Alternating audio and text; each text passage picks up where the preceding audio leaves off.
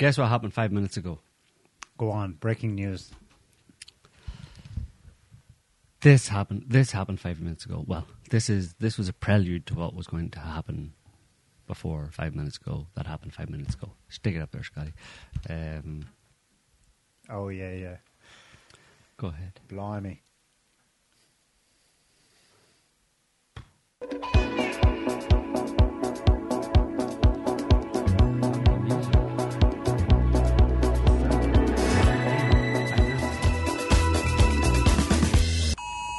You're getting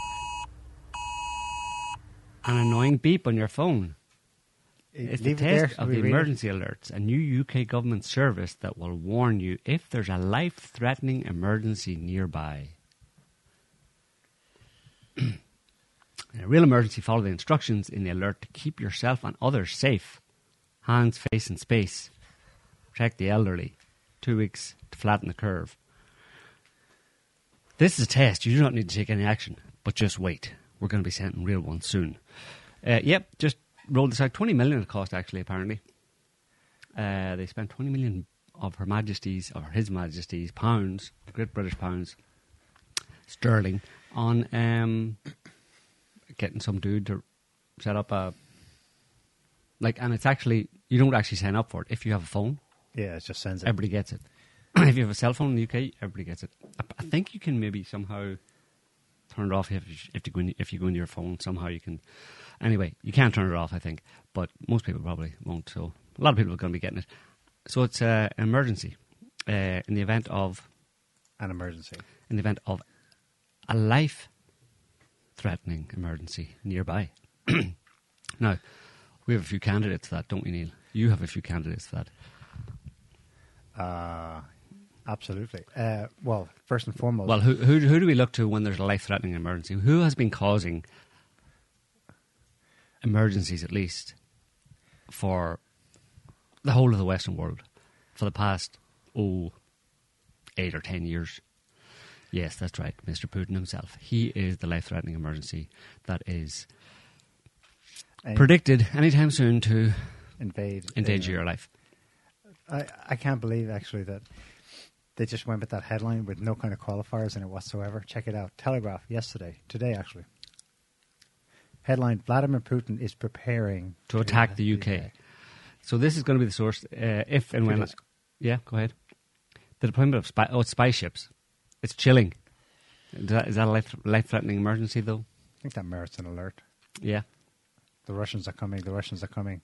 Spy ships is chilling. Britain is far from ready to counter whatever he has pl- whatever he has planned. He's planning something. I Don't know what it is, but he's putting ships in the sea, uh, which is highly unusual for Russians to put ships in the sea close to the UK. Well, the headline's mad. So let's scroll down and see what on earth, if anything, they have of substance here. So this is a real photo of the ship, and apparently there's a guy on it. You see, he's small to us here, but that guy is in like uh, above on the top deck. That's regular sailors, I guess, regular clothing. But apparently the guy on the main deck below is wearing military fatigue and has a balaclava on, And a gun. and he's armed. Um, look at this! Look at this! Oh, breathless opening a paragraph. For a long time, it was only speculation. Now we know for certain Russian spy ships are mapping wind farms and key cables off the British coast. There can only be one reason for this: to learn how to sabotage UK and European critical infrastructure in the event of a full-scale war with the West. Yeah. Learn how to sabotage critical infrastructure. Now, that reminds me of something. It Was a while ago some kind of critical infrastructure in the sea, under the sea, on the seabed, sabotaged? Who did that? The Ukrainians in a yacht. That's right. Ah, Nord Stream 1 Greek and 2. yacht, the Andromeda. Yeah. The Nord Stream 1 and 2, um, that was the Ukrainians in a yacht. It wasn't, according to that, that blowhard Sy Hersh, Pulitzer Prize winning my ass, whatever, making up stuff, saying the CIA. CIA blow things up? Fake Get out of news. here. They don't blow things up. Fake news. When did the CIA ever blow something up? Never. Right. Thank you, Niall. So, um, yes, so obviously the There's a- only- there is, finally, there's a qualifier in the second paragraph. That does not mean the conflict will happen. Okay. Preparation makes it less likely, hence the emergency alerts. But we have an emergency alert. if alert. we send out an emergency alert, you'll be prepared, you see? Yeah.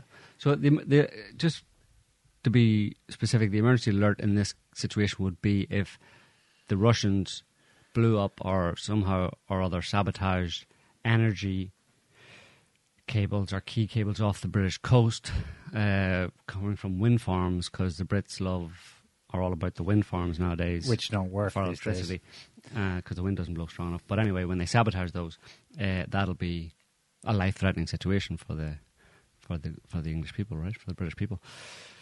Uh, what to, was it? to be clear, that's not just a telegraph having having one, as they say. Here's uh, another one from the Guardian. Um, Oh, the old hackers. Yep. s- the day before, Wednesday 19th.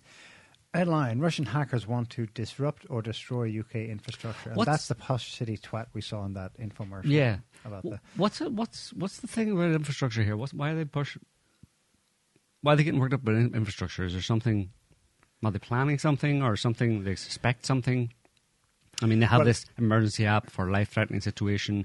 You know, it could be, you know, theoretically associated with uh, failing infrastructure or whatever. You know, they could spin it any way you want. I suppose that when there's when the power gets shut down or partially shut down to the UK, then that's a life-threatening situation, right? And it would be the Russians who did it, right? right. Wh- Either hackers or spy boats, cutting cables, whatever. Yeah, well, it can be anything. It, And- it can and be anything and everything, and Russian. then we'll find something Russian. So, to to to to cite or support their conspiracy theory, because that's what this is. Mhm. Um, in the opening paragraph, scroll down a bit. They they refer back to past incidents. I think you can just click. I'll do it later. Um, what's the one they refer to? Yeah, U.S. intelligence that leaked earlier this month warned that Russian hackers had claimed to have taken control over control systems belonging to a Canadian gas pipeline at the end of February, presumably this year, February, with the aim of causing an explosion. Um, utter claptrap because no one has found any reports of any incident at any Canadian. there was no story, but a U.S. intelligence report Mm. that that may have happened at some point in the past is the citation for why we must be on the lookout now for. He It- said that dis- obviously it's spurious. Now, he said disclosing the threat is not something we do lightly, and he's going to describe the adver- he describes the adversaries as ideologically motivated rather than financially motivated, adding that they are less likely to show the same level of restraint as those directly employed by a nation state, making the situation particularly concerning. so, is it are- Russia or not? Yeah, exactly. I mean, so these are ideologically driven. They don't care about money. They just want to destroy the West. Kind of like those jihadis, right? The Russian hackers are the new jihadis, right? They want to destroy our way of life. right. They hate freedom and democracy. They're not in it for the money. No, they hate, they hate the freedom, Yeah. just like the jihadis. Is, is anybody seeing a commonality here between the in the general theme? Anyway, um, but freedom isn't free, Niall. You know, costs folk like folks like you and me. Uh, you just got to believe, and that's the cost. The cost is to, sus- to suspend your critical thinking abilities and just believe, because freedom isn't free, and it needs you to just believe. Specifically, just believe what your government tells you about things, even if it sounds like a line of bullshit and it's the same narrative they spun, spun before. Just remember, freedom isn't free. So, the British media has been having one this last week.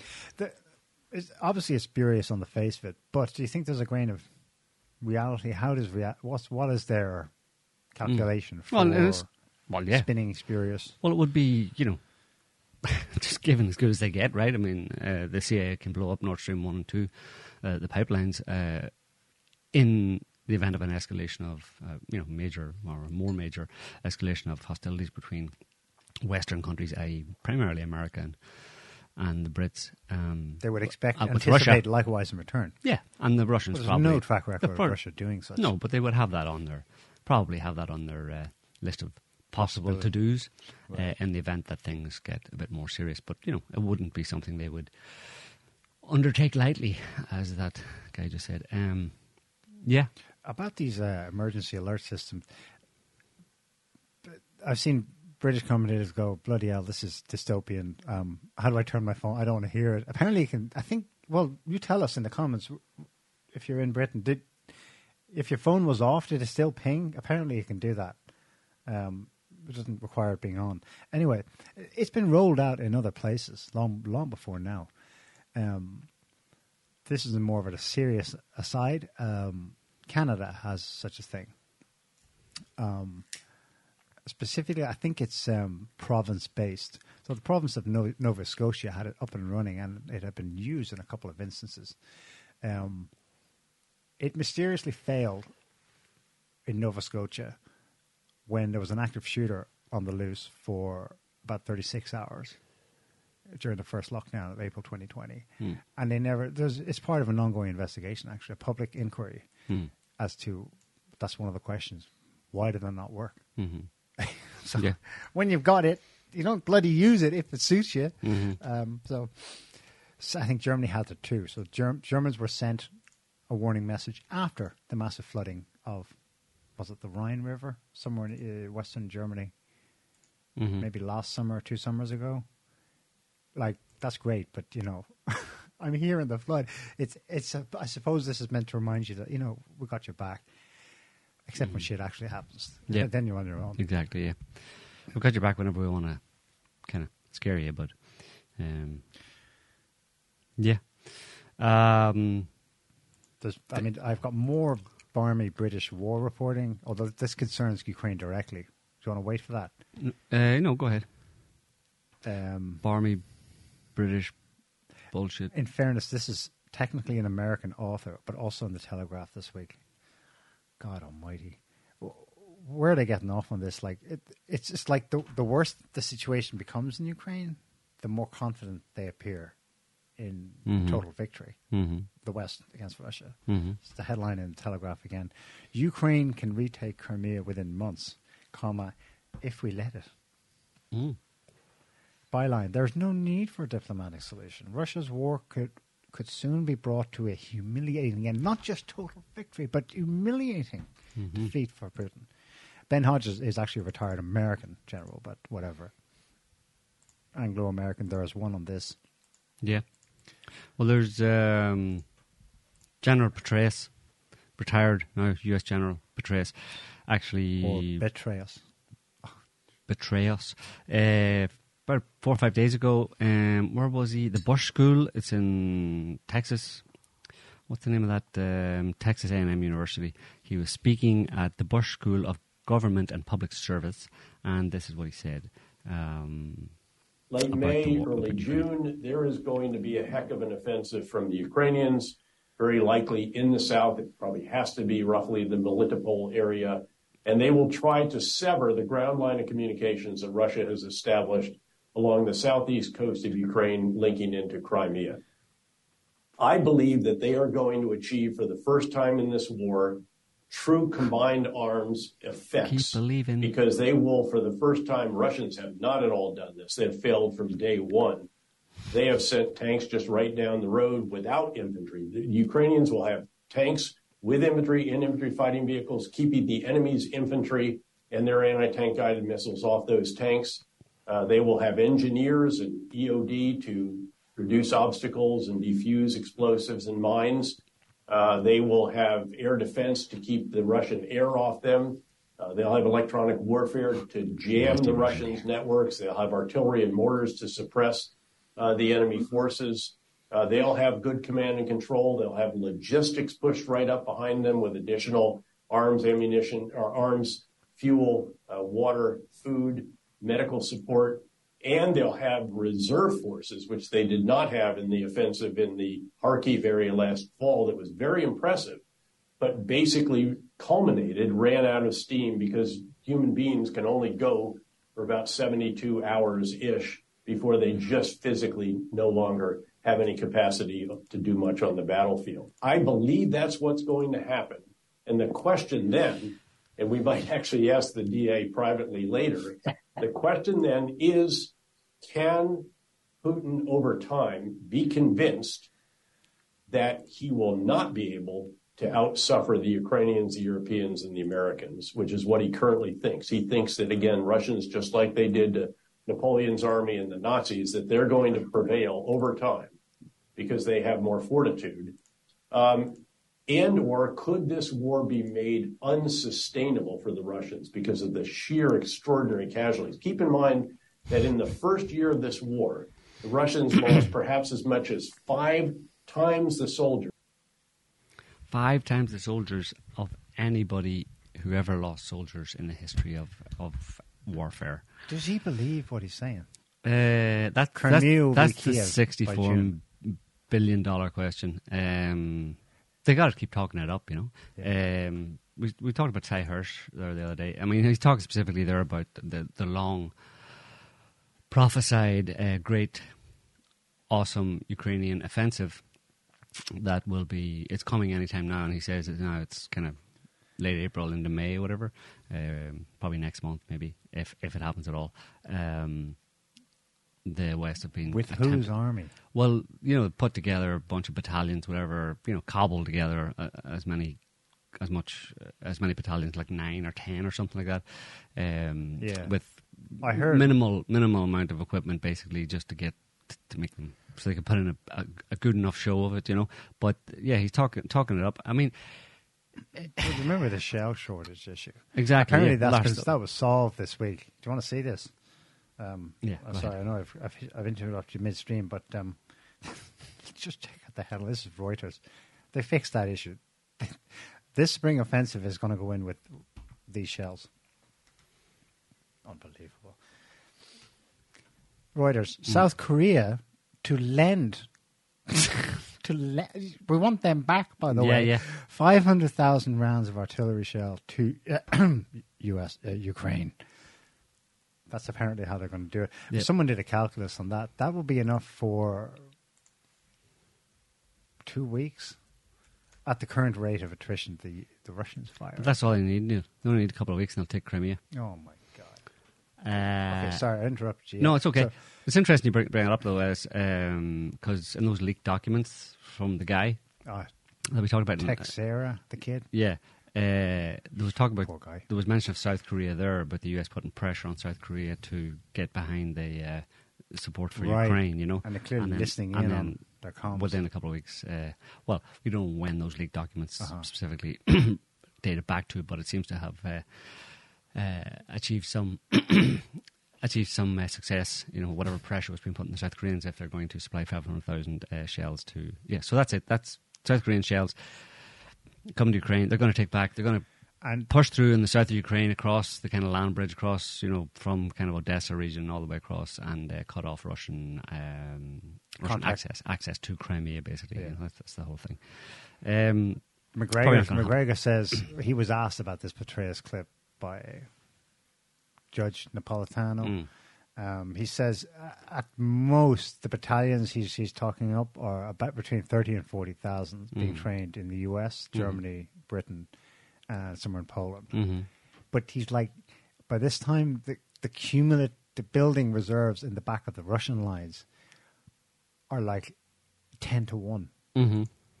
Hmm 500,000 plus. It's an unknown figure at this point because they did one form of mobilization, but there have been two others since then. hmm We don't, no one knows how many Yeah. the Russians have. Well, but they dwarf. Everyone agrees that they dwarf. So why is he so confident that we're just going to go back, smash the land bridge, take Crimea? Yeah.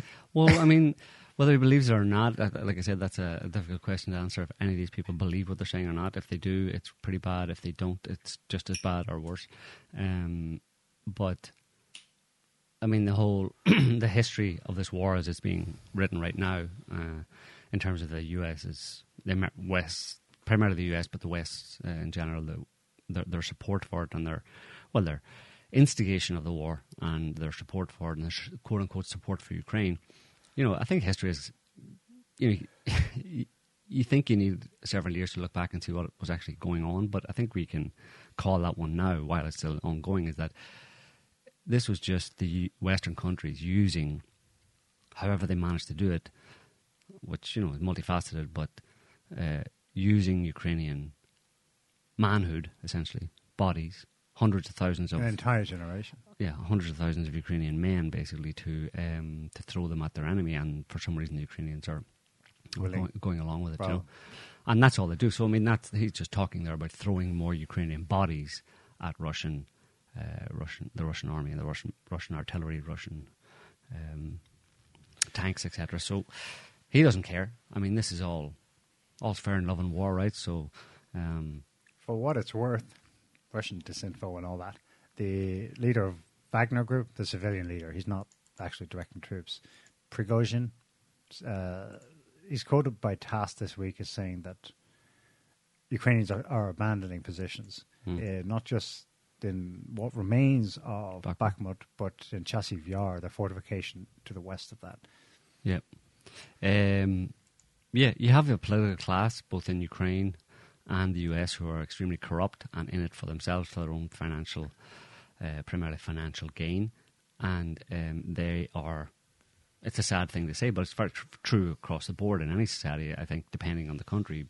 It varies depending on the country, but in Ukraine it seems to be very easy for the political class, backed up by the Western political elites, to to convince, strong arm, manipulate, whatever Ukrainian uh, men to, to go and continue to fight against against really pretty dire odds and uh, and to sacrifice sacrifice themselves for no good reason whatsoever.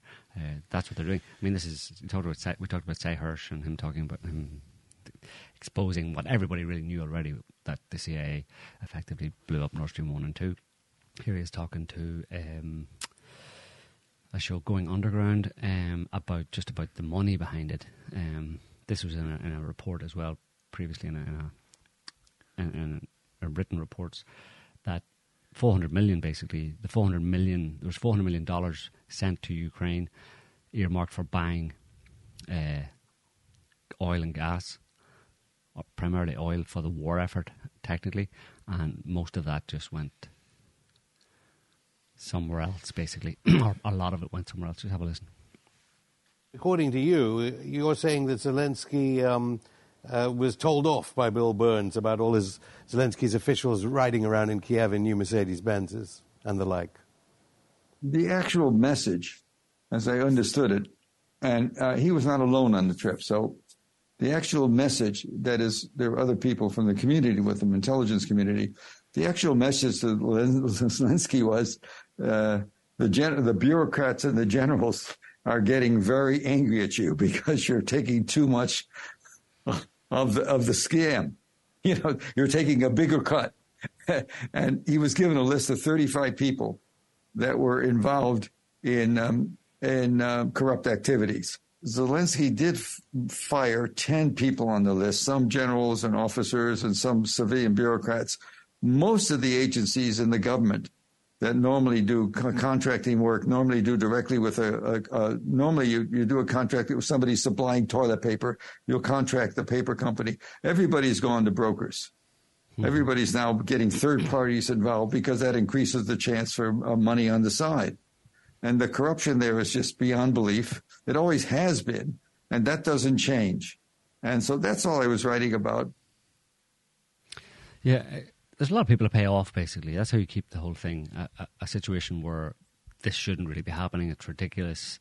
You know, saner heads pr- should prevail. When saner heads don't prevail, it's because they're all being paid not to be sane. Uh, you know, to, to carry on to keep keep up the facade. You know, um, Slava Ukraini There's a lot of and. Russian aggression and blah blah blah.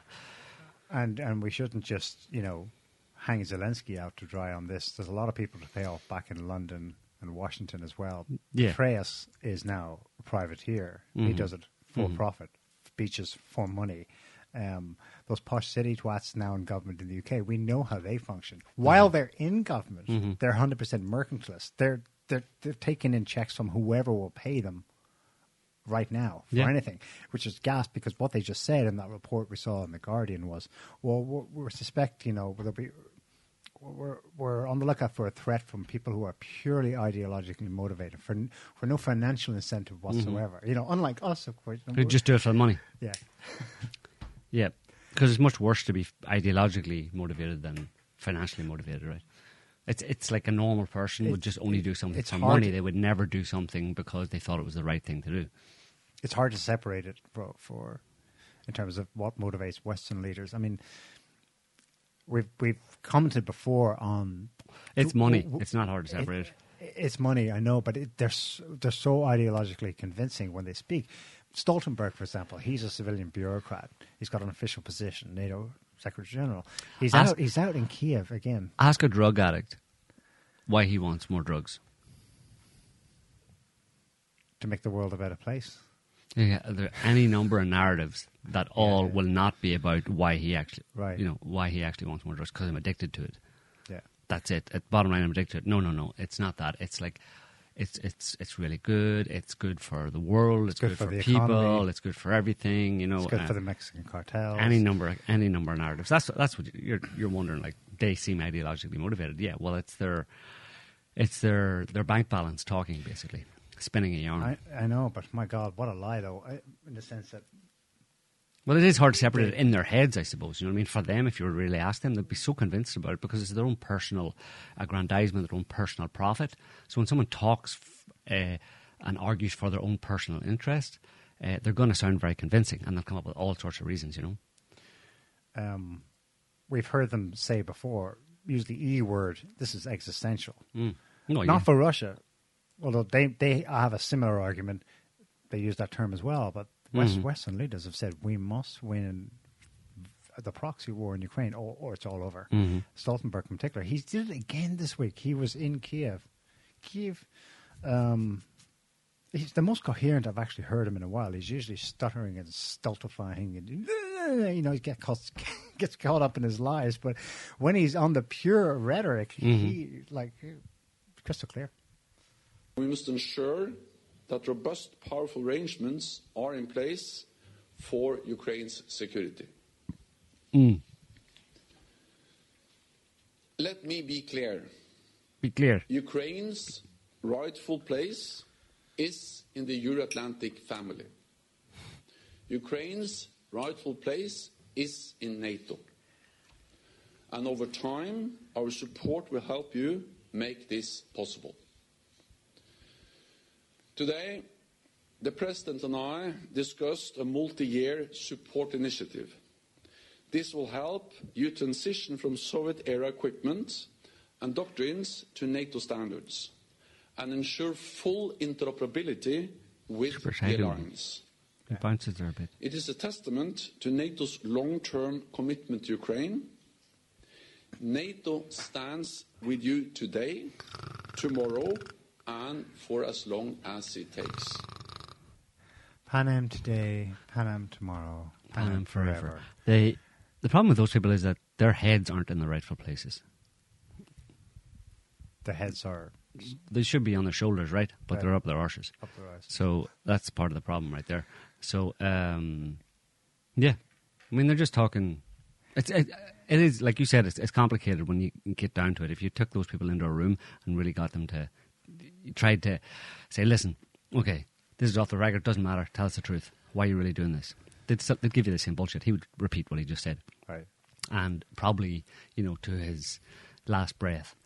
Um, but ultimately, any sane person would look at it and say, "Actually, okay, you're not able to say it, but I'll conclude from from the evidence that you know." And you could look up evidence, you could find that they're all profiting in one way or another from this. So it is financial ultimately, even if they can't admit it themselves. Yeah. Like what we know now about Tony Fauci and Yeah, of course. It's that's what's what makes it so convincing. That's uh, it, you're in this human psych, human psychology here. You know what I mean? Um, base human psychology, and um, it's very difficult to ever catch anything with their hands in the cookie jar. You know, you can only catch them in lies or contradictions, whether it's not, don't make sense or that they, they yeah, contradict themselves basically. But when challenged, they'll always repeat the same narrative the party line. bullshit narrative. Yeah. Um, here's someone. Uh, I hate to do this to you, but here's someone um, who you love to love. Oh uh, no! Don't make me listen. this this. bef- go ahead. You can put it up. session. But um, before we play, it, this lady, as you may know her, um, she's Hang on, say salt. She's in Ireland. Salt. She's the chancellor of the university that I went to, and um, I'm glad she was wasn't chancellor when I was there, but she is has been for a number of years chancellor of Queen's University in Belfast, and uh, she was there this week, and then she went down to Dublin. She kind of followed Biden, basically, you know, Biden's trip to Yeah. Biden's paddywhackery, paddywhackery trip around Ireland. Uh, uh, she was somehow part of the entourage, or Kim uh, was it was the after party or something. Uh, so then she's down in this is on a Irish TV show, um, chat show, whatever, and have a listen to what she says. Donald Trump. Uh, when I say that name, what happens to you? You know, I, I take no joy, personal or political, in uh, ha- what is happening to him because it's a really sad reflection on our country and our, our democracy uh, that someone with his, you know, attitudes, his behavior, his beliefs, his record uh, would be running for president again. Yeah. So stuff like that. So she takes no joy, personal or political, in what's happening to him, but I hate him. okay, so you hate him, but uh, you're not happy to see him in trouble? No. Okay. Uh, but what she does, this woman does, if you probably the next one, if you remember, what she does take joy in is in the public murder at her behest of the heads of states of other countries, like Muammar Gaddafi. Yes, we came, we saw, he died. Did it have anything to do with that your joy? visit? No, oh, Or is it I'm sure it did. Remember that one back in 2011? That was her responding to the the murder at again at her and other and her ilk's behest uh, of Muammar Gaddafi. I think that because he was been- in the way. Yeah. It was, that was a moment, even for Americans who were Yeah, gung ho about it. yeah. Well, foreign wars. When they saw that, they thought there's something wrong with but, these. but then, but then supposedly And a bunch of them, supposedly a bunch of them elected uh, or voted for her in the 2016 presidential election. You, you have to assume that a lot of them didn't see her, see that, right, or didn't remember it I by don't know. 2016, she was getting the same. She had to cancel rallies because no one turned up. right? I seriously doubt she won But the she, popular vote. but she won the popular because vote. you, mo- you, she won the popular vote when the counting for that ended in like December, Hmm. and they just kept finding more votes for her. Mm-hmm. It was dubious. I, I, I think they they just corrected. Anyway, better leave it there. What what amazes me is that that kind of stuff can happen over and over again. Americans can see if they see it. This is my, the other question: is do they actually see it? How many Americans actually pay attention to what's going on in the political It's a minority, sphere? probably. That's a problem. Unlike other countries, for example, France, where people pay much more attention, They're and you get encouraged much. to. and- Well, they the word. I think they do naturally by them, themselves of that kind of inclination, and you get a much higher percentage of people protesting or angry at government, egregious government behavior or whatever, or lies, whatever. But in America, you don't get that for some reason, you know. Uh, well, probably for that reason that most people aren't paying attention. They're distracted. they're living too high on the hog. Uh, they're uh, too much freedom. Freedom, kind of, too much freedom, blur, dulls the senses, Yeah. and uh, Yeah, well- makes you not interested in what's going on, basically. For example, here's another one. Again, Hunter Biden laptop was one several years ago. A lot of people, how many people saw that? How many people were aware of it? Um, the fact that the New York Post released a story about Hunter Biden's laptop and the information on it, which showed Hunter Biden doing deals with foreign businessmen, Ukraine and China, supposedly, um, kind of cash for access to or financial gain for access to my pop, the vice president. Um, who would take ten percent right. So, according to Hunter Biden. Right. so this one, Ex-CIA chief spilled on how he got spies to write false Hunter Biden laptop letter. You remember when this Hunter Biden laptop uh, story that I just mentioned came out in the New York Post. The entire U.S. establishment rounded on it and censored it and got it removed from the New York Post, and it was dis- dec- denounced as Russian hacking or Russian disinformation. Some vague didn't say how it happened or that how the Russians got access to Hunter Biden's laptop to place these false documents. They didn't say any any of that. It was just like, no, this this looks like it looks a bit like it smells like Russian information to me. So that's what it is. So Twitter, Facebook, and all the rest went and suppressed it. So and then that arguably. Based on polls, now I don't know how much you believe in polls, but polls after the, the 2020 election, uh, a few polls said, uh, or the respondents in, in the polls said that if they had known about the Hunter Biden laptop story, they wouldn't have voted for- Biden, and therefore, so you have direct election interference um, But as they by saw, the intel agencies. yeah, as they saw, they were protecting American democracy. No, it's uh, interfering. it's- Well, how, yeah. by, by interfering in an election. Yeah, Isn't that a contradiction? it is. Okay. Yeah. Anyway, we'll just read a little bit of this. Joe Biden's presidential campaign prompted former acting CIA director Mike Morell to help Biden by organizing 50 colleagues to sign a letter in October 2020, falsely claiming that damning emails from Hunter Biden's laptop, published by the Post, were Russian disinformation. So it's basically a former CIA director who thought he was going to be made CIA director again under Biden. Um, got He a was- call. Got a call from Blinken, current Secretary of State under Biden. Blinken called him in 2020. This is so before the actual election happened, um, and Asked him to bury it. Asked asked him to basically no, not not to bury it, but asked him to get the 50, go Yeah. around and get as many former and current intel Heads. heads or chiefs or notable individuals to write this letter saying that we all agree that this is Russian disinformation, and on that basis, then Facebook and Twitter and all these other people can censor the story and it can be suppressed, basically. And he says, uh, on the third paragraph there, Morell, identified as a potential CIA director under Biden, said he organized the letter to help Vice Pre- President Biden because I wanted him to win the election. And Uh, and that's what he did. I mean, he helped him.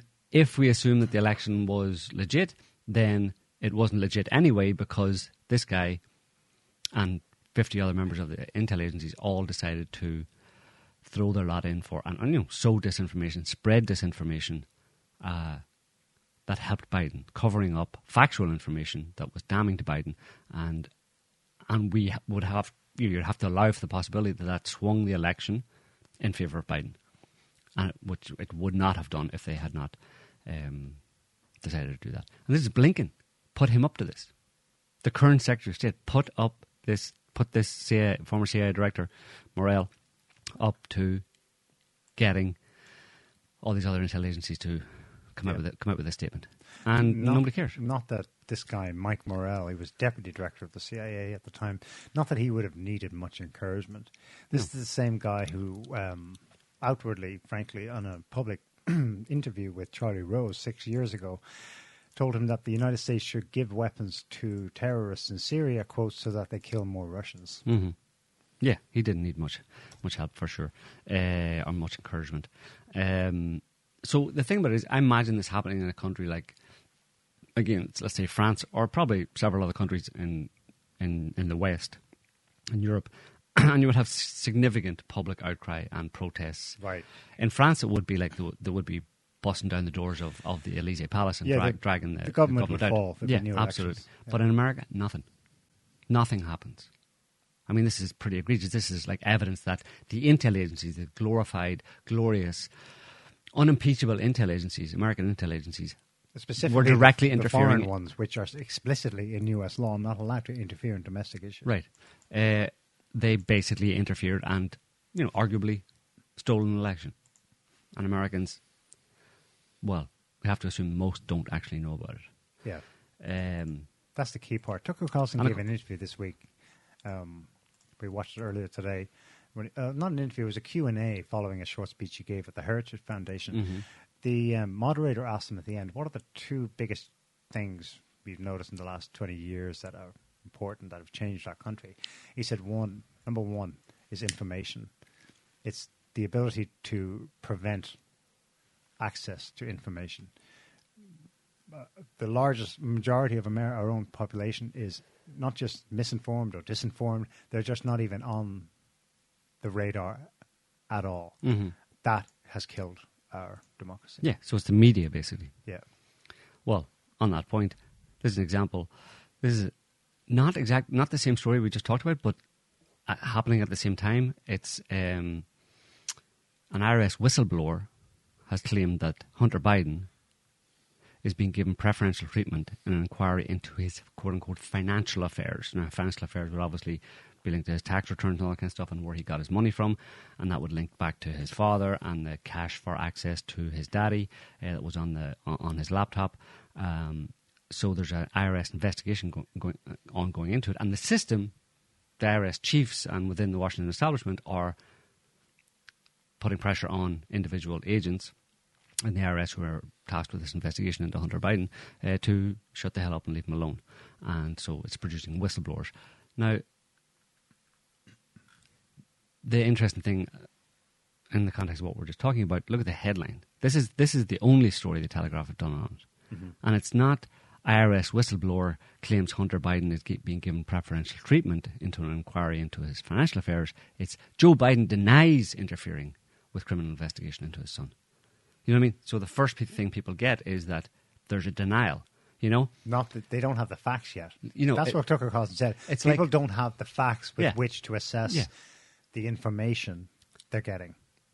The, Yeah. the, the, the facts are removed, and then Yeah. they get the headlines like that, and they're Yeah. like, they, their mind will kind of skip because it'll go, uh, "Oh, I must have missed that," and but they'll move on because it's fast paced. They're not informed to make any kind of discernment about such a headline. Mhm. That's the same in Britain, like. It's like known kleptomani, known kleptomaniac, chocolate chocolate addict, caught with chocolate smeared around his face, denies stealing chocolate from store, rather than a known kleptomaniac chocolate addict was caught stealing Right. chocolate from a store, says store owner. Yeah, yeah, yeah, yeah. You know what I mean? That subtle twist on it, but we're just reporting the facts. That's just a fact they're reporting. They're just reporting that Joe, Joe Biden has denied it. of a denial. Right. Yeah. Fucking assholes. They have no shame. Yeah. Life under cycles. Um, did you? It's a bit old, but this is on on the kind of media. Not so much media. Well, suppression. You know, people know about the Twitter files and all that kind of stuff. Uh, um, Elon Musk did a an interview. I haven't. I don't know if it, the full full interview it airs on Monday. When was it? Maybe it did air this week, or maybe it airs tomorrow. I'm not sure. Um, it was on the Carlson. 16th. Yeah. Um, Sunday. Mo- Maybe it aired uh, last Monday. But anyway, this did I send that, Scotty? Yeah. Um, have a listen. 14 seconds. The degree to which uh, various government agencies had effectively had full access to everything that was going on on Twitter uh, blew my mind. Um, I was not aware of that. Would that include people's DMs? Uh, yes. Yeah. DMs too. Uh, yes. so not just what you were posting publicly, What you were saying privately. you you were you know there's a certain level of acceptance I suppose or full acceptance by anybody who po- po- uh, posts anything or writes anything publicly on social media That it can that's being be public against them. right but private messages on those platforms are called private messages for a reason they're not public and you're writing stuff to whoever in the same way you write an email or write a letter back in the day or have a telephone call or or speak to someone privately and government agencies, i.e., the intel agency, FBI, et al., had access to any information they wanted on any citizen. Again, this goes back to Snowden said this uh, ten years ago. Um, chickens are coming home to roost. So that's what's going on. And again, you know, how many people are aware of this? How many Americans who use social media are aware of this? Know that their intel agencies are spying directly on their private messaging on social media for the specific purpose of checking out to see whether or not they're supporting the right or the wrong candidate according to this is dictatorship stuff. This is like th- uh, you know thought crime and wrong wrong think and wrong speak um, that's happening in America has been happening undercover, slightly under the surface for, for many years, and Americans still believe they're living in the land of Check free. this out. This is this is what it's this is what it's leading to. Um, headline last week. This is from NPR local station. Um, three St. Louis residents indicted on charges of illegally pushing pro-Russian propaganda. Not bureaucrats, not officials in the national security state. Three citizens, civilians. A federal grand jury has charged three St. Louis residents with illegally pushing pro Russian propaganda and misinformation about Ukraine and sowing discord across three states through the African People's Socialist Party. The indictment alleges that uh, the party's chairman, Omali Yeshitela, and members Penny Joanne Hess and Jesse Nevel acted as illegal agents of the Russian government without notifying the U.S. Attorney General. They each face up to 10 years in prison for that charge. They also face up to five years in prison for conspiring to have U.S. citizens act as illegal agents. So at this point, you're wondering, okay, agents. Well, they must have had some contact with the Russian government. There was some official transfer of information, or they set up some kind of information, maybe a media outlet or function within the U.S. on behalf the behest of. No, they're guilty of sharing memes. Mhm. They're guilty. This guy likes to speak in public squares and stuff. They're guilty of articulating Russia's point of view in the Ukraine war on in public. Mhm. That's This- what they've been charged And with. this goes back to that. Holy shit! This is like What's the name of it? This The- is way. Be- this is like the, What's the name of the act they passed? um, the Or- Restrict Act. The Restrict Act. At least that was that concerns the digital expression. Mhm. Well, These that's guys, part I of think, this. this is part of it. They, they gave one of them gave a speech and gives, you know, should we? Is it all about Ukraine? Well, hang on. uh, He gave. He does what we do just here. We just gave Russia's. You know, it might not be so black and white. For articulating that, they're going to try and nail him to the mast. Mm-hmm. Ten years. I don't think it'll work. I surely First Amendment is still. If First Amendment still holds, it'll be thrown out. But that is a really troubling sign. Mm-hmm. Uh, I don't. I haven't heard of anything. I've, there's been similar shit going on in the UK where you know if you post the wrong thing on social media, you get a knock at the door by the police. But I don't think anyone's been taken to court facing ten years or any kind of term of imprisonment, maybe a fine. So Yeah. Um, Um, go ahead. there was a lot of cool like Musk was on Carlson. Carlson himself gave, gave a great speech. RFK Jr.'s running. Mm. He gave a great. I thought it was a great speech announcing his candidacy. He wants to run as Democratic nominee Mhm. to, to square off against Joe Biden. Mm-hmm. Um, oh, Definitely I- not. Definitely not going to get it. I know, I know, but isn't it like so cool? We can say in our time that Bobby Kennedy is running for president. Bobby, Bobby. Um, I know he's not, you know, clued in on every issue, but he's been an awesome warrior with respect to um, the pandemic uh, and geopolitics. He's a bit of a greenie, though, in the. I think he believes climate change is really man-made and all that, but still, um, he's going to be firing some information warheads uh, across the bow for the next 18 months. But the tragedy of it is what we just discussed. I don't think they think they're going to bother vilifying him. They're just going to drown him. They're just going to ignore him, Mm-hmm. and you won't hear it. But Tucker Carlson, he's he, he's like the hell with that. So he's supposed to be far right, fascist, white supremacist guy, right? He's going to be supporting Democratic nominee. He gave him a platform. We had him on the show last week, and he's going to probably do that every Mhm. week for the next eighteen well, months. let's you go with the person who, who's the- the best of the best of you know, Uh, the best of the lot, basically. You know. do you want to hear a- some of it? I know he's got a speech impediment, and he's. It, it's not just that though. His his speaking isn't quite the best. He's an awesome writer. Um, nah, we probably shouldn't. I've got a clip that's four minutes long, but in the course of this clip in Boston, Bobby Kennedy managed to get in Bay of Pigs. Um, that thing my uncle said about splintering the CIA into a thousand pieces and bringing all of our troops back home and closing our 800 bases overseas. Mm. So obviously, right there, he's you know. Yeah, he's in also Iran. Um, it's not happening. But but would it be popular with Americans If any of them were paying attention, if they knew? if they knew who he was. Um, on the other side of the aisle, we have uh, The big man. The media, no, the media, um, slightly less big man. The um, the media seems to be just throw it up there. The media seems to be um, have a consensus. It's just one example from the Guardian, but it's across the English-speaking Western media in general, talking about Ron DeSantis, how he's uh, he's he's had a rot, he's he's got problems, and he's not gonna. Trump's still the most likely one to get the the the, the, the nomination to run for president. Um, the thing about it is, is I'm several months ago, I don't know when it was, I kind of made a prediction and I kind of repeated it a few times that I think there's going to be um, a problem next year in in in the election in the U.S. election A hung Congress. a hung, a hung election, basically. No one getting 270 electoral college votes because they'll be split. Um, But th- this your is- theory was DeSantis. Well, No, either go on. Yeah, was DeSantis and Trump would would would run, but it would still be split, Mm-hmm. um, or or either. I mean, I don't know. I don't necessarily believe this, but uh, Mm. that Trump is going to get the nomination. You know what I mean? Maybe, maybe not. I don't know. It depends what way the wind's blowing within the Republican Party. The Republican Party, the majority of them don't want Trump. Obviously, Eh?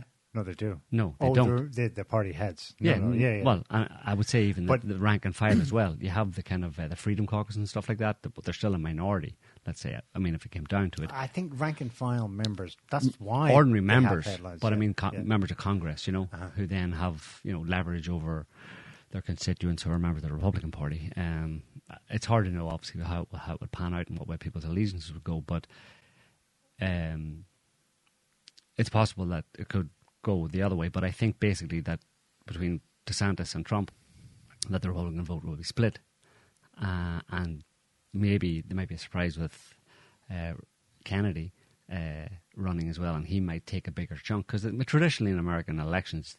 There's two candidates, Republican and Democrat, and then there's the also rans who are like one, two percent or whatever for the vast majority of presidential elections.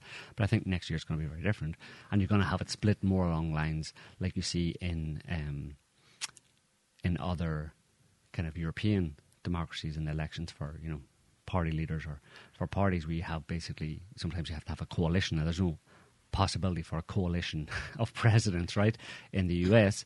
so if nobody gets 210, if it's split, if a lot of people vote for Trump, a lot of people on the Republican side, and a lot of people uh, less, but a lot of people say vote for DeSantis, um, and the same with say Biden if, if he's going to run again, and maybe a significant percentage vote for Kennedy or anybody else who might throw their hat, in, hat in the ring um, between now and then, that you'll have nobody able to get 270 electoral college votes, and therefore nobody will be declared president. And then it goes to Congress to decide um, a simple majority, and that can't happen either because Congress is similarly split.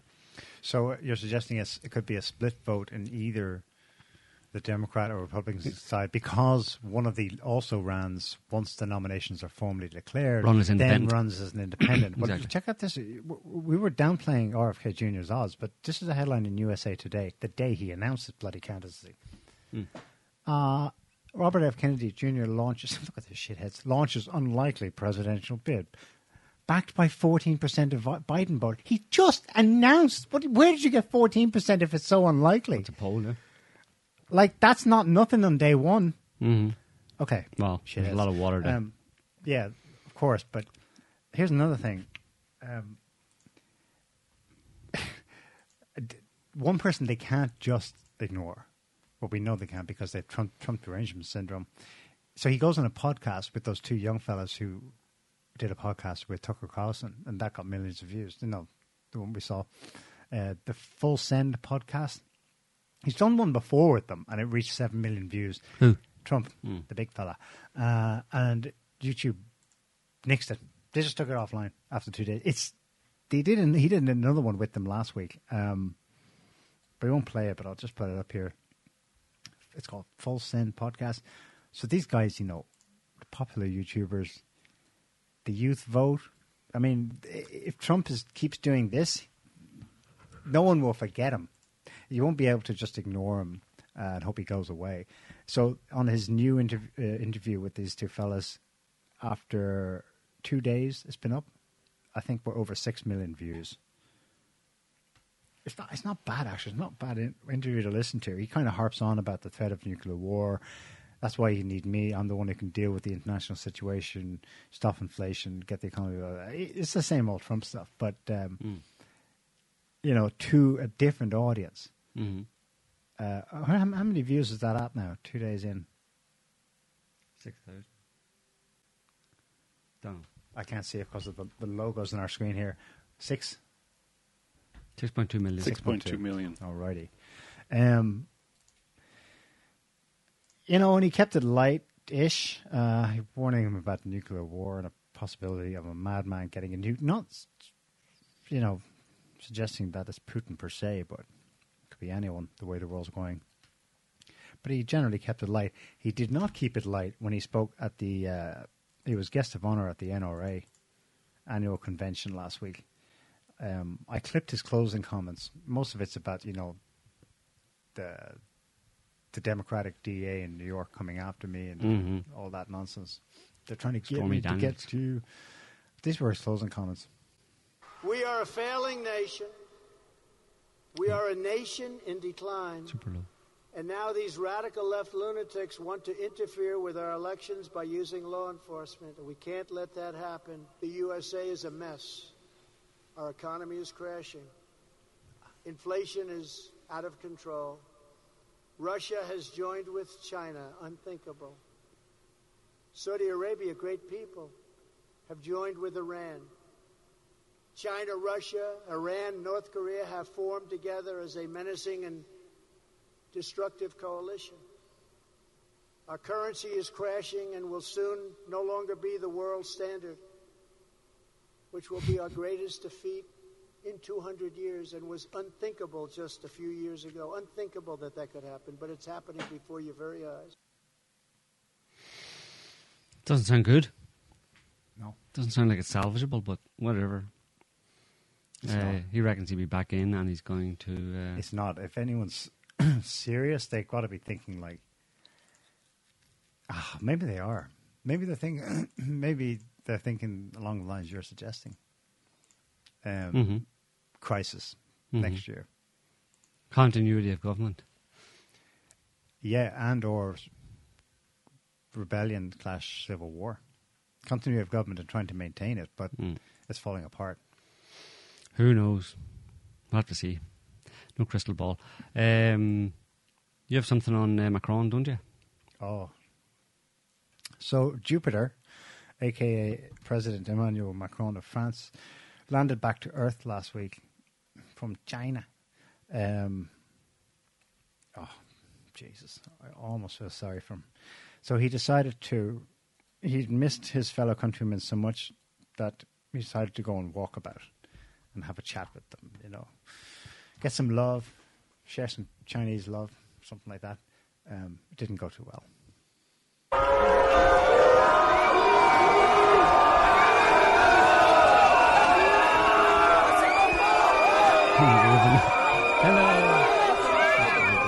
I am here, it is me.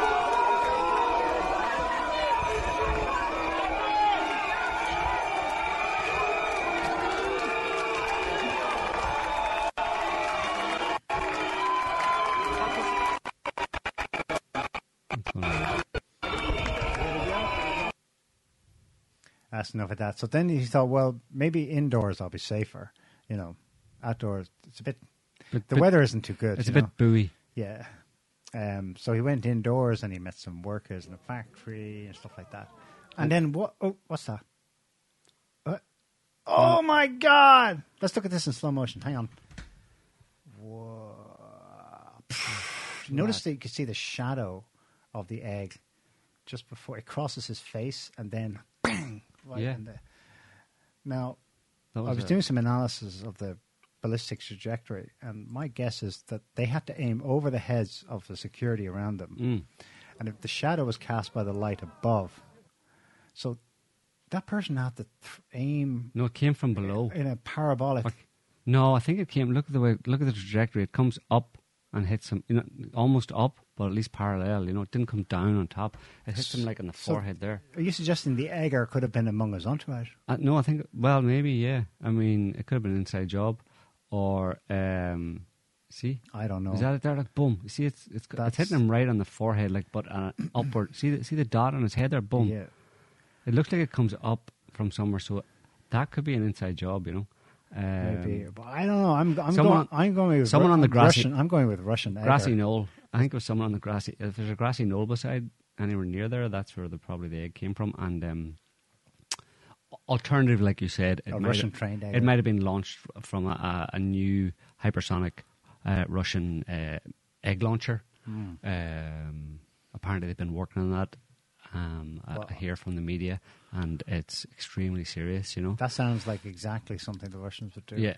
Based Yeah. on everything else I've heard Yeah, the last year. You know? Yeah, and there it's it's used some weird physics because basically, obviously, they launch an egg at hypersonic. Russian physics. Weird. Yeah, Weird It- no, very very Dark- dark exa- stuff. It's exotic tech because Dark to launch energy. an egg from at a hypersonic, you know, a hypersonic speed, you would think you'd destroy the egg at the point of launch, right? Mhm. But they've developed special types of eggs that are super hardened, so they can take the velocity. But then, whenever it reaches its its kind of trajectory, uh, it kind of It softens. it softens, so it can It gets splatter. all yolky. Yeah, yeah. That was a really yolky hit. yeah. Anyway, um, yeah, Macron. Apparently, um Le Pen has wasted no time. That's the kind of right wing opposition, in a certain sense, leader in France, Marine uh, Marine Le Pen. She said that he can no longer. He said that the problem is that Emmanuel Macron is completely bunkered. It's like Hitler in the last days. He's completely bunkered. She didn't say he was was like trying Hitler. to prove her wrong by going out there. Yeah. so he goes out and he gets egged and booed. Uh, she says he can no longer leave the Elysee, the presidential palace, without arousing the ire of a people he refuses to listen to and whose will he refuses to respect. Pretty much. Isn't that happening in America too? Everywhere, eh?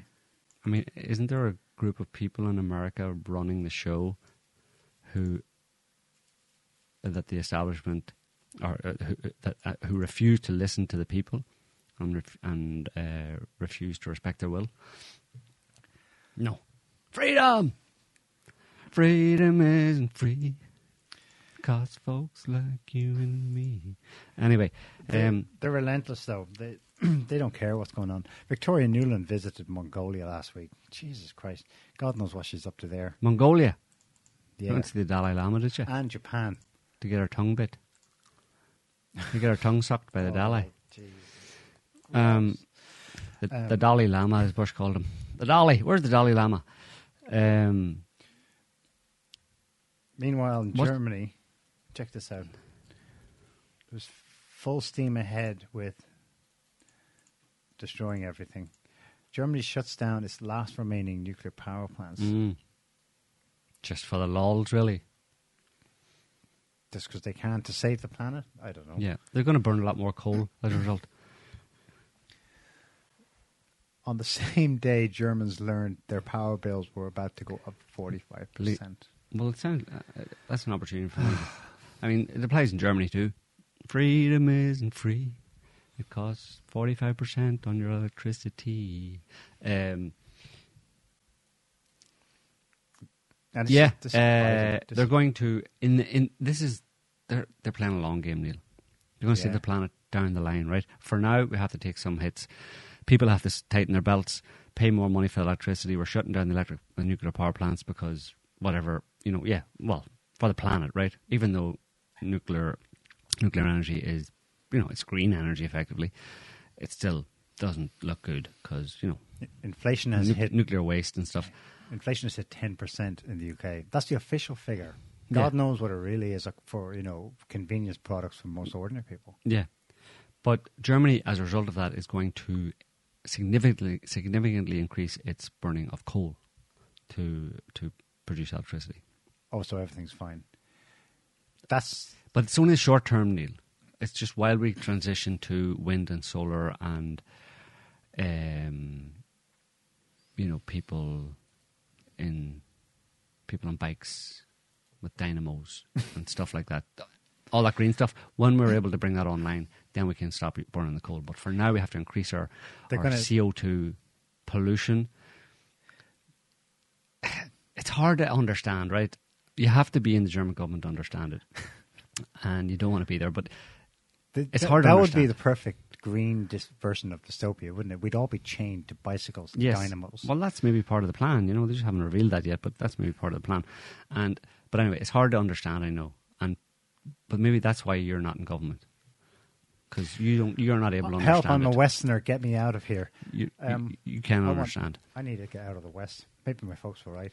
Check out this next one. When you leave Westernia, common sense comes back in. So um, Turkey, which of course has been laid low by the earthquake, um, especially this guy. He's he's awesome. He's, he's the interior minister, Suleiman.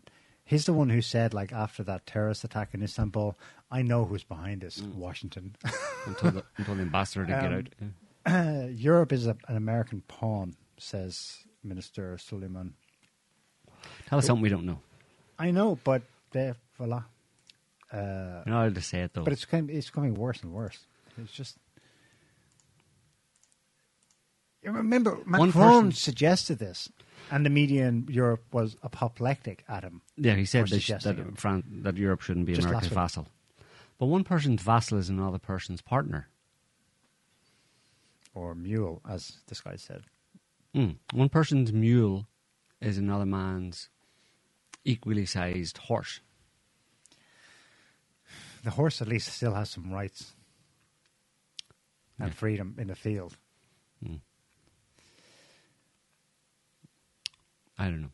It, it- look, it doesn't make any sense. But that's again, I say that doesn't make sense because you and I and everybody else listening to this lacks the intellectual capacity to understand it. It's very complicated, very convoluted, and you're better off just going back and. Um, uh, is that a new COVID variant? I, I think there's a new COVID variant coming. Niall. Right. You better get in the house.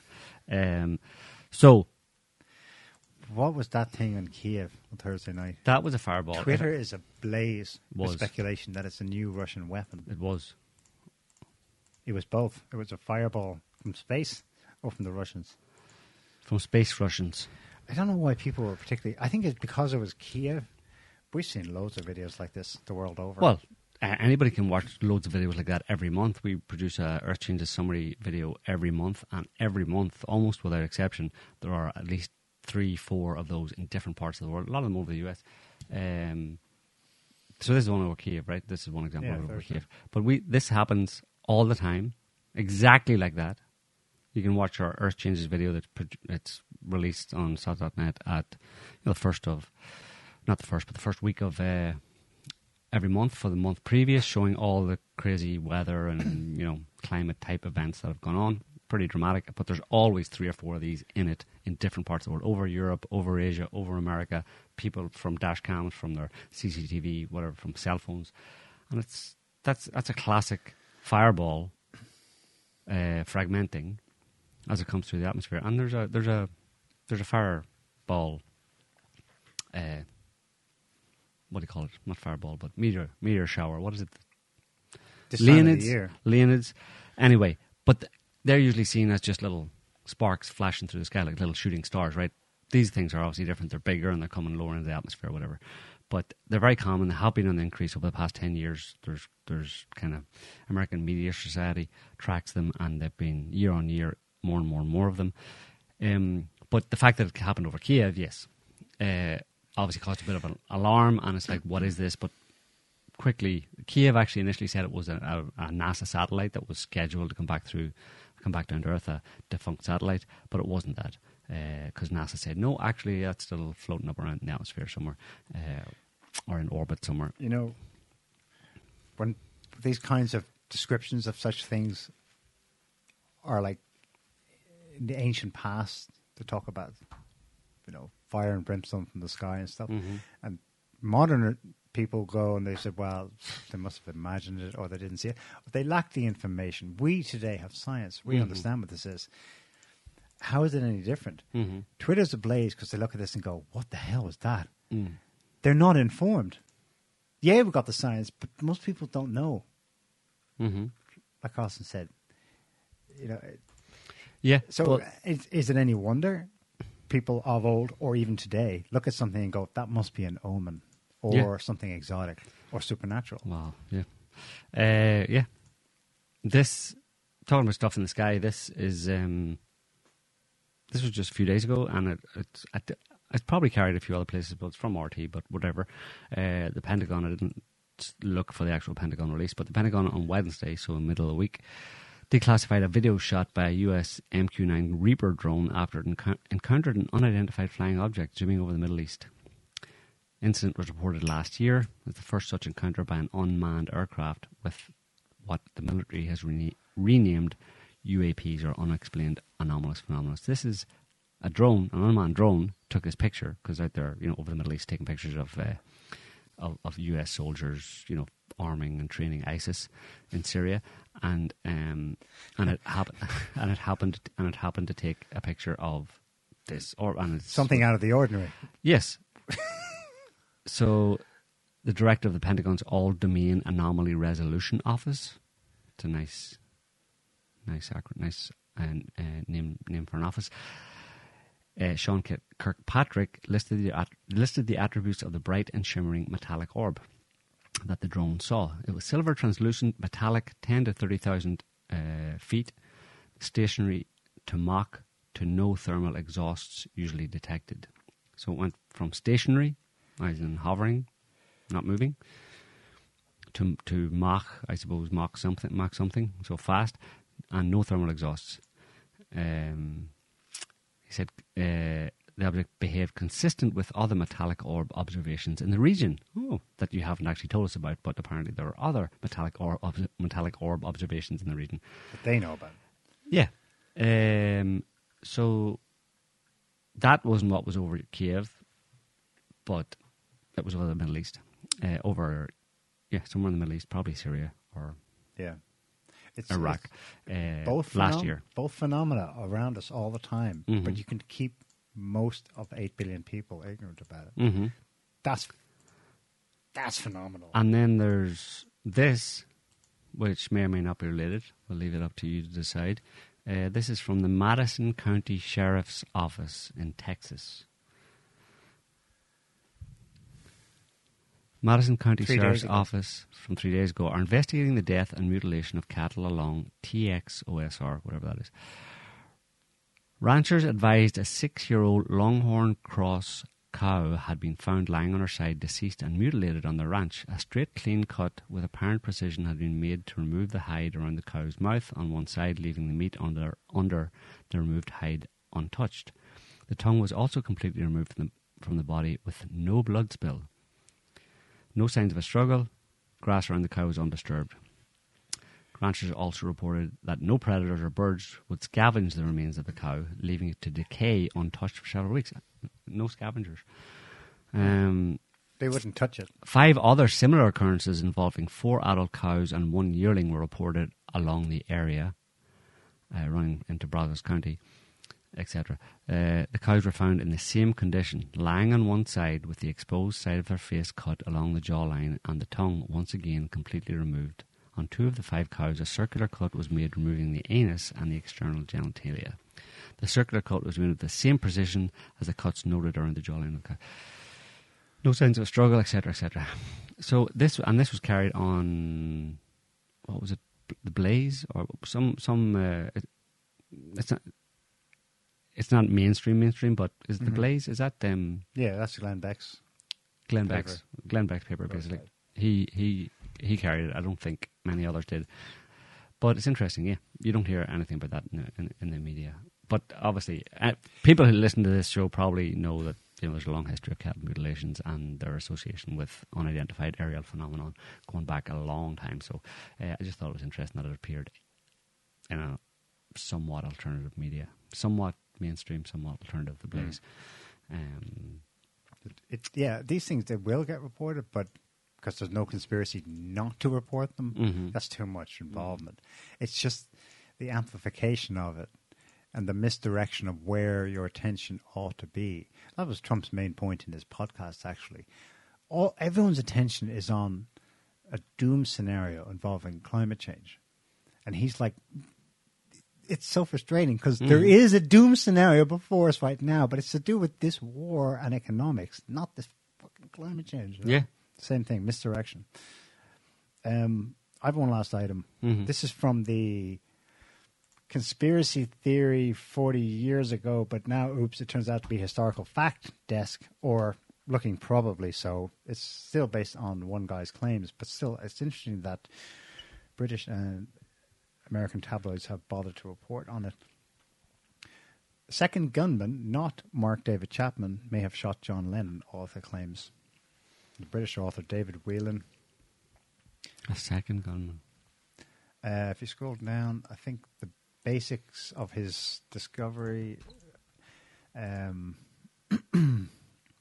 so he's not he's not just anybody. He's a British author and TV producer, and he's making a documentary that's coming out later this year about this. Um, he's saying that Chapman may have been brainwashed by the CIA to serve as a patsy. what do you know? Say it ain't so. uh, who spent uh, the researcher spent three years investigating this up one way and down the other, um, pointing out he's going to point out all the inconsistencies in the official narrative of Lennon's 1980 slaying, as well as weird coincidences.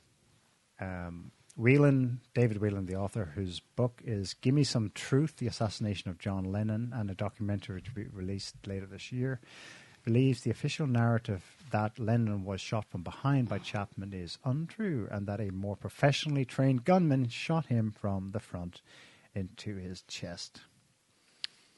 And much like Sirhan, Brainwashed Patsy Sirhan, plus Sirhan- and other shooters. much like Sir Sirhan Sirhan, uh, a few years before, well, several And years before, Name your mass shooting. and JFK. Um, yeah, well, that's the thing. I mean, you know, we talk about this kind of stuff every every every week, and none of it. We look at we look at what's been going on, and we look at different major stories and what we want to talk about, and um, none of it is a revelation to us. It's um, But it is to the masses 43 years after the fact. Yes. That's fine. Right. Not in the moment. Holy shit, don't spoof them. It's a revelation. It's not a revelation to us in that sense, but it's a revealing of what we already knew or strongly suspected.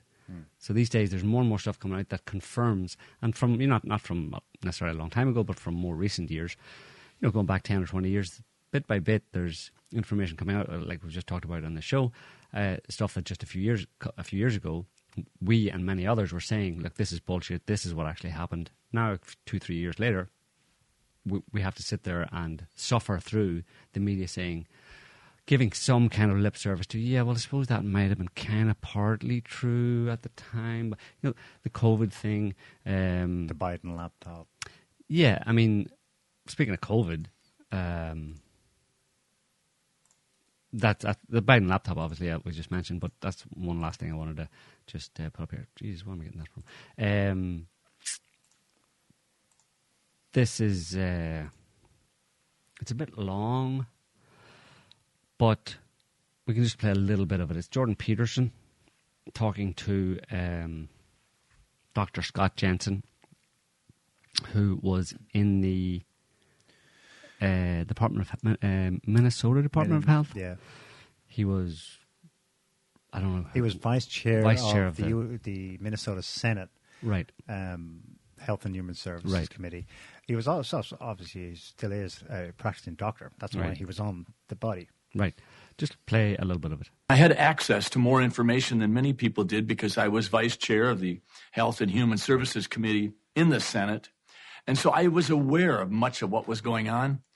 And then in the early days of April of 2020, when I received a, an email from the Department of Health with a link to the CDC advising me as a physician that they were going to adjust the way death certificates were completed skeptically at that. And I said, What's going on here?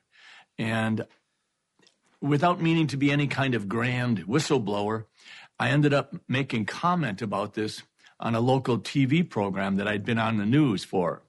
And that traveled. What did adjust? What did adjust death certificates mean? basically in the Minnesota Department of Health communication to the physicians, they said if you believe that COVID 19 may have contributed to the cause of death, you can go ahead and put it down as the cause of death.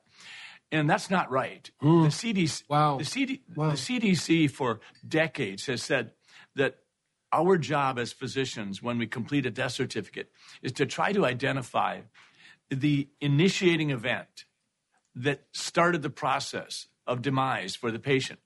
So, for example, if I have a heart attack tomorrow and a month later I have congestive heart failure and we find that the heart attack was so substantial that I've lost the ability to effectively pump blood and we learn that I'm not a candidate for transplant and there's no remedies for my situation and over time I falter and become more and more frail and perhaps I go on hospice knowing that I have end stage heart disease. If on my last 48 hours of life on earth, I get exposed to COVID 19 without ever being tested or even having any symptoms of it, when I die, I died of a heart attack. The underlying cause of death would be coronary artery disease. And that led to a heart attack, which led to congestive heart failure. But it should not say that COVID 19 was the cause of my death. We were being encouraged to go ahead, and they said in this document if you think that COVID 19 was a contributing condition, you can put it down as the cause of death. And I said, no, there's a So Peterson went on to ask him why he thought, and he said, Our impression at the time, me and my other doctor colleagues, was that we were being encouraged by the United States government to artificially inflate the COVID death numbers, Mhm. Which is what we were warning you was going on in real time, but 95% of the population was believing care. everything, so I was like, I'm out. I can just watch them all. Mhm. Here we are three years later, and yeah, it's. Yeah, that's what happened. That's yeah, what happened. That's the fate of people who see what's going on. To watch people be lied to and fooled and swallow lies and believe lies over and over again, and then um, suffer the consequences. Hopefully, they're not too dire. And then finally, when uh, when the dust settles, to finally, hopefully, realize that they were lied to and manipulated, and to not uh, allow that to happen quite sweetly uh, in the future. Maybe, maybe not. Um, anyway, And it's his fault. Who's yeah, him behind me. Yeah. Uh, yeah, that's all I got. Apart from if anybody wants to know about what's going on in Taiwan, uh, don't think much is going to happen there. It's all talk. It's again, it's just Little rab- country in big. China. Uh, there's a report in Reuters. Basically, the headline is U.S. war game on Taiwan shows need for decisive action to boost arms. They might think that, that that's like let's boost arms to Taiwan, right? Uh, but what they what they actually mean by that is in the second paragraph, uh, it said that um, the House of Representatives Select Committee on the Chinese Communist Party, led by Mike Gallagher, conducted the unusual tabletop exercise on Wednesday evening with Washington think tank, the Center for New American Security. The results showed that the U.S. resupply of the island would be impossible after conflict begins. Now contrast that with Ukraine and how the Ukraine con- conflict has been perpet- uh, you know, prolonged and exacerbated and worsened by the continual long-term resupply of uh, Ukrainian military with Western weapons. That can't happen in Taiwan. Yes, they that's know why that it's not can't happen. happen. They, if they can, they can get as much as many weapons in there as possible to maybe Now, deter beforehand. China. But No yeah, resupply. Once it's done, that's it. So any conflict in Ukraine in Taiwan would be much shorter if it even happens at all. And I think because they wouldn't be have the, the West wouldn't have the possibility To sustain it. to sustain it, they wouldn't really go there in the first place. There might be a bit of a, a kerfuffle or something at some point, whatever. But I don't think it's going anywhere. Um, China's too important. Anyway, um, yeah, that's all I got. Have you got any more? No, I'm done. Good. We're That's out. it for this week, folks. Thanks for watching. Thanks for listening. Thanks for just being here. Uh, don't forget to push any buttons you haven't pushed that you should have pushed. Um, and yeah, we'll be back next week with another show on whatever nonsense has been going on between now and then. So until then, have a good week, and we'll see you whenever. Thanks for watching. Bye, everyone.